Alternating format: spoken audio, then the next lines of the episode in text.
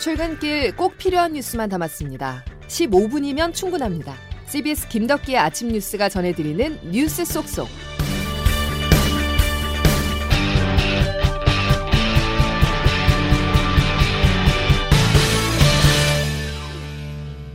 여러분 안녕하십니까. 4월 21일 김덕기 아침 뉴스입니다. 더불어민주당이 위장 탈당 카드까지 쓰면서 검수완박 입법 강행 수순에 들어갔습니다. 민주당 소속 민영배 의원이 탈당하고 민 의원을 안건조정위원회 야당 몫에 배정시키겠다는 계획인데요. 국민의힘은 안건위의 원래 취지를 훼손하는 입법 독재라고 반발했습니다. 또 민영배 의원에게 압도적 지지를 보내준 광주 광산구 지역 시민들은 하루아침에 지지 정당이 사라졌습니다. 첫 소식 조태인 기자입니다.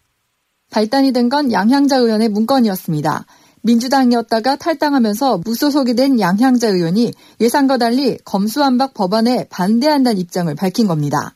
민주당은 양 의원만 믿고 안건 조정 소위를 열어 수월하게 검수완박 법안을 처리하려 했는데 그게 어렵게 되면서 민영배 의원이 민주당을 탈당해 무소속 신분으로 법사위에 배치되도록 했습니다. 안건조정위란 첨예한 이견을 조율하기 위해 구성하는 6인 위원회로 여야 3인으로 구성해야 하는데 무소속 의원 등 비교섭 단체 의원이 있을 경우 야당 몫으로 포함시켜야 합니다.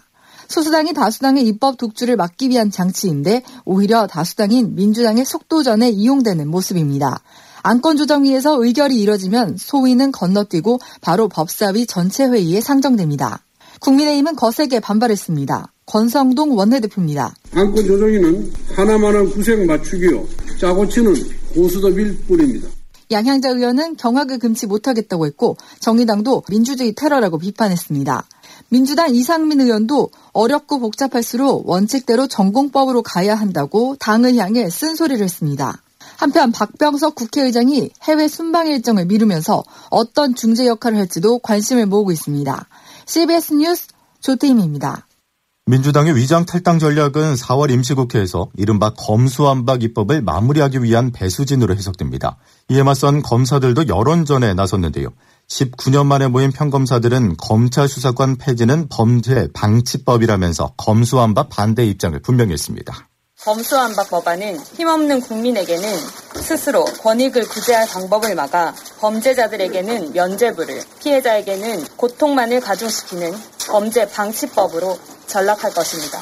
평검사 회의에 이어서 어제 저녁에는 부장검사 대표들도 회의를 열고 밤 늦게까지 대책을 논의했는데요. 오늘 오전 입장문을 발표할 예정입니다.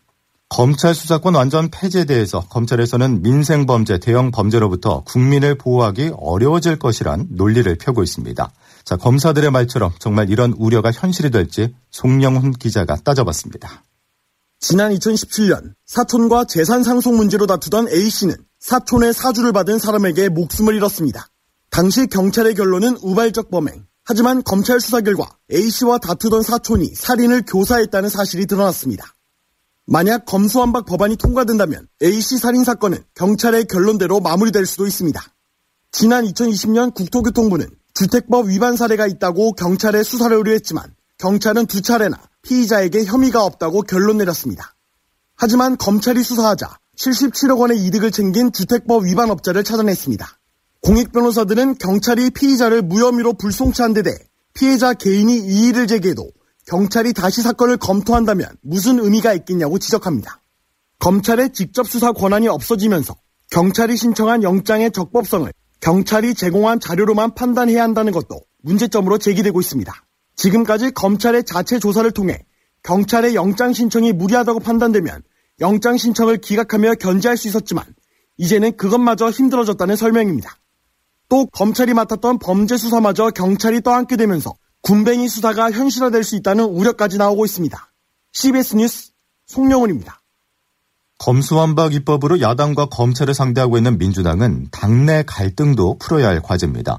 전략 공천위가 서울시장 선거에서 송영길 전 대표와 박주민 의원에 대해서 공천 배제 의견을 내자 개파 갈등까지 드러나고 있는데요. 당 지도부는 배제할지 말지 결정을 내리지 못하고 있습니다. 이 소식 정성욱 기자가 취재했습니다. 송영길 전 대표는 대선에 대한 책임 때문에 자신이 출마하지 못한다는 논리는 이재명 전 후보의 대선 패배 책임으로 연결될 수밖에 없다고 주장했습니다. 송 전 대표가 이재명 전 후보를 직접 소환한 데 이어 친명으로 꼽히는 의원들마저 컷오프 비판에 가세하면서 친명과 반명이라는 개파 갈등이 확산하고 있는 모양새입니다. 여기에 박지영 공동 비대위원장도 송 전 대표의 컷오프 결과를 강하게 비판했습니다. 부동산 실패에 책임 있는 분을 공천했습니다. 선거 결과에 총괄적인 책임을 지고 물러났던 전 당대표를 탈락시키겠다고 합니다. 이게 무슨 고무줄 잣대입니까? 내부 갈등이 커지자 민주당 비대위는 어젯밤 9시 긴급회의를 소집해 2시간 동안 토론을 벌였습니다. 하지만 결론을 내리지 못했습니다. 고용진 수석 대변인입니다. 비대위원들 간에도 어, 상당한 이견이 있고 어, 하루 이틀 정도는 더좀 어, 깊이 민주당은 이번 주까지 결론을 내리겠다는 입장인데 개파 갈등 양상이 계속되고 당 지도부도 마땅한 대안을 내놓지 못하면서 혼란이 이어질 전망입니다. CBS 뉴스 정성욱입니다. 국민의힘은 오늘 경기도지사에 출마한 유승민, 김은혜 예비 후보에 대한 경선을 마무리하고 내일 최종 후보를 발표합니다. 인천과 울산, 경남지사 선거 경선 결과도 내일 발표될 예정입니다. 또 김재원 후보와 유영아 후보의 단일화가 무산된 국민의힘 대구시장 경선은 모레인 23일 최종 후보가 결정될 예정입니다. 정부는 마스크 사회적 거리두기를 완화한 데 이어서 실외 마스크 해제 여부를 다음 달 초에 결정하겠다고 밝혔습니다. 하지만 대통령직 인수위원회는 성급한 접근이라면서 제동을 걸고 나섰습니다. 양승진 기자의 보도입니다. 정부는 코로나 유행이 안정세에 접어들었다고 보고 다음 주부터 실외 마스크 해제 여부 등을 본격적으로 논의하겠다고 밝혔습니다. 전해철 행정안전부 장관입니다. 방역 상황에 대한 면밀한 평가와 전문가 의견 수렴 과정을 거쳐 5월 초 실외 마스크 계속 착용 여부를 결정하였습니다. 대통령직 인수위는 신중한 접근이 필요하다는 의견을 전했습니다. 신용현 인수위원회 대변인입니다. 마스크 착용은 모든 감염병 예방 관리의 기본 수칙이자 최종 방어선입니다. 정부에서 섣불리 방역 해제를 하지 않도록 당부드립니다. 방역 당국은 방역 지표를 모니터링하면서 인수위 의견도 함께 고려해 최종 결정하겠다고 밝혔습니다. 다음 달 첫 주가 문재인 대통령 임기 마지막 주인점을 감안하면 야외 마스크 해제 여부는 차기 윤석열 정부에서 이루어질 가능성이 커 보입니다. 어제 질병관리청 심포지엄에 참석했던 전문가들은 올 하반기 새로운 변이가 등장해 재유행이 발생할 수 있다고 경고했습니다. 이 기간 최대 2,700명이 사망할 수 있다는 예측도 나왔습니다. CBS 뉴스 양승길입니다. 미국도 마스크로 혼란스럽습니다. 조 바이든 행정부가 대중교통 마스크 의무화 지침을 내렸지만 주요 도시마다 마스크 착용 방침도 법원 판결도 엇갈리고 있습니다. 워싱턴에서 권민철 특파원입니다. 미국에선 어제부터 공항과 지하철, 버스, 우버 차량 등에서 마스크 착용이 자유화됐습니다. 연방법원이 그제 대중교통 마스크 착용 의무화 조치가 무효라고 판결했기 때문입니다. 정부의 월권을 짚었지만 최근 항공사들의 의무화 폐지 청원 등 때문으로 보입니다. 연방 정부의 고심이 깊어졌습니다. 최근 코로나19가 재확산 조짐을 보이고 있기 때문입니다. 뉴욕타임스 집계를 보면 오미크론 하위 변이로 코로나 신규 확진자가 어제 2주 전보다 47% 증가했습니다. 백악관은 법원이 오히려 월권했다는 입장을 유지 중입니다. 지엔사키 백악관 대변인의 어제 발표입니다. 의무화는 최신 과학에 기초한 합리적인 결정입니다. 법원이 공중보건 문제를 결정해서는 안 됩니다. 공중보건 전문가가 결정할 일입니다. 연방 법무부도 항소를 시사했습니다. 일부에선 해당 판사가 트럼프 전 대통령이 임명한 사람임에 주목합니다. 판결과 바이든 정부의 반발이 정치 게임화 됐다는 겁니다. 실제로 민주당 강세인 뉴욕 등은 지침 유지를, 공화당 텃밭인 휴스턴 등은 지침 폐지를 선언했습니다. 이에 따라 지난 월요일 마스크 착용 의무화를 보름 연장했던 질병통제예방센터의 대응에 이목이 집중됩니다. 워싱턴에서 CBS 뉴스 권민철입니다. 수요일인 어제도 변함없이 수요 시위가 열렸습니다. 다만 변한 게 있다면 집회 장소인데요. 서울 종로구 옛 일본 대사관 인근 평화의 소녀상 앞이 아닌 주변 차로에서 진행했습니다. 일부 보수단체의 반대 시위가 시간과 장소를 선점했기 때문인데요. 현재 역사부정 세력은 서로 다른 단체명으로 신고하고 일본은 그 시간대에 실제 집회를 하지 않고 있다. 경찰은 즉각 허위 신고에 대한 조치를 실시해 수시 보장 방안을 마련해야 할 것이다. 한국 정부와 경찰은 수시 정상화를 위해 적극 일본군 위안부 할머니들의 목소리가 일본 열도는 아니어도 적어도 일본 대사관에 온전히 전해질 수 없는 것인데요. 이 같은 상황 속에 오히려 일본이 목소리를 높이고 있습니다. 박진 외교부 장관 후보자가 지난 2015년 일본군 위안부 합의는 공식 합의라는 입장을 밝히자 일본 정부는 적극적으로 호응하고 나섰습니다. 보도에 장성주 기자입니다.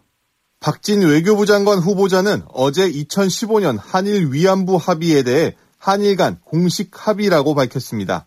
박 후보자는 이어 문재인 정부도 합의를 인정하고 있다고 말했습니다. 문재인 정부는 정부 간 공식 합의이기 때문에 파기하거나 재협상을 요구하지 않으면서도 피해자의 입장이 충분히 반영되지 않았다면서 위안부 문제가 해결된 것으로 볼 수 없다는 입장입니다. 박 후보자는 가장 중요한 것이 피해자의 명예와 존엄을 회복하는 것이라면서 한일이 같이 노력할 필요가 있다고 덧붙였습니다. 이에 대해 일본 정부는 윤석열 차기 대통령의 리더십을 기대한다고 호응했습니다. 일본 정부 대변인인 마스노 히로카츠 관방장관은 2015년 합의가 위안부 문제의 최종적이고 불가역적인 해결을 확인한 것이라고 주장했습니다. 한편 윤석열 당선인은 오는 24일 일본으로 출국하는 정책협의 대표단에 2015년 한일 위안부 합의 당시 실무를 담당한 이상덕 전 외교부 동북아 국장을 포함했습니다. CBS 뉴스 장성주입니다. 장애인단체들이 오늘부터 지하철 출근길 시위를 재개하겠다고 예고했습니다. 인수위와 논의한 결과 새 정부의 장애인 정책도 충분치 않다는 결론을 내린 건데요. 전국의 장애인 이동권이 얼마나 보장되고 있는지 상황을 살펴보겠습니다. 임민정 기자가 취재했습니다. 발 빠짐 주의, 발 빠짐 주의.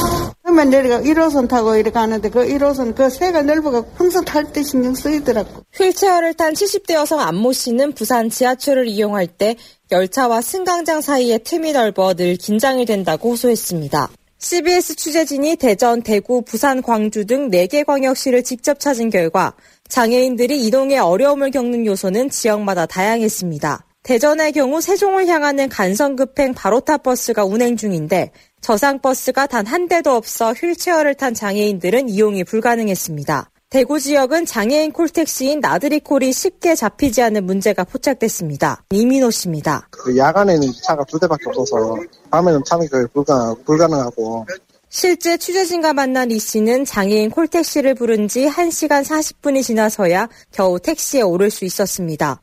이 밖에 광주 지하철 양동시장역은 지상에 엘리베이터가 없어 장애인 이동권에 취약한 것으로 나타났습니다. CBS 뉴스 임민정입니다. 다음 소식입니다. 자장면, 칼국수, 떡볶이 가격이 또 오를 것 같습니다. 국내는 아직 반영되지 않았지만 2008년 글로벌 금융위기 이후 처음으로 밀 수입 단가가 톤당 400달러를 넘어섰는데요. 이건 역시 전쟁의 여파입니다. 이종규 기자가 보도합니다. 지난달 밀 수입 가격은 402달러로 전달인 지난 2월 369달러 대비 8.9%, 1년 전인 지난해 3월과 비교하면 41.5%나 급등했습니다. 402달러는 2008년 12월 406달러 이후 처음으로 400달러를 넘긴 것이자 13년 3개월 만에 최고치입니다. 수입 밀가격 급등은 러시아의 우크라이나 침공과 전 세계적 물류난으로 인한 해상 운임 상승이 그 원인으로 꼽힙니다. 식용밀은 미국, 캐나다, 호주 등에서, 사료용 밀은 러시아, 우크라이나에서 주로 수입하는데 이번 사태로 사료용 밀 가격은 직격탄을 맞았고 곡물 가격의 전반적인 상승으로 식용 밀 가격도 오른 겁니다. 전체 밀 수입량의 38%에 달하는 미국산 밀의 경우는 톤당 가격이 476달러까지 치솟았습니다.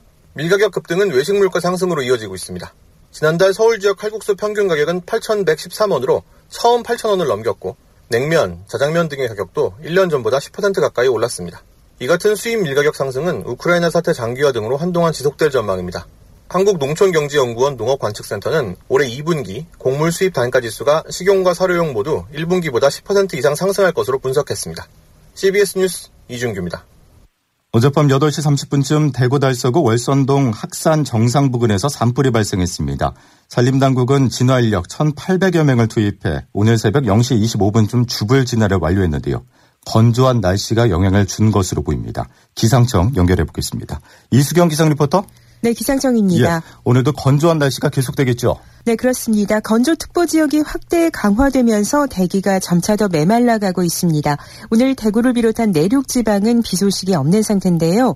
전남 남해안과 경남 해안, 제주도에는 5mm 안팎의 비가 조금 내리겠지만 건조함을 해소하기에는 부족하겠습니다. 한편 오늘도 일교차가 10도 이상 크겠고 낮에는 완연한 봄 날씨가 예상됩니다. 서울의 경우 현재 기온이 9.7도로 어제와 비슷한데요. 한낮의 중부지방은 어제 어제만큼 포근할 것으로 예상되고 남부지방은 어제보다는 기온이 조금 낮겠습니다. 대구의 낮 기온이 21도, 서울, 광주 22도, 대전과 속초 23도, 광주 24도가 예상됩니다. 오늘 전국적으로 가끔씩 구름이 끼는 가운데 오전까지 중서부 지방의 경우 미세먼지 농도가 나쁨 수준을 보이겠습니다. 날씨였습니다. 정치권에서는 원하는 것을 이뤄내기 위해서 째째한 수단도 서슴지 않고 있습니다. 일각에서는 꼼수, 편법도 전략이라고 말을 하지만 국민 입장에서 최선의 전략은 상식이 아닐까요? 자, 상식이 사라지는 국회가 아쉬울 뿐입니다. 목요일 김덕기 아침 뉴스는 여기까지입니다. 내일 다시 뵙겠습니다. 고맙습니다.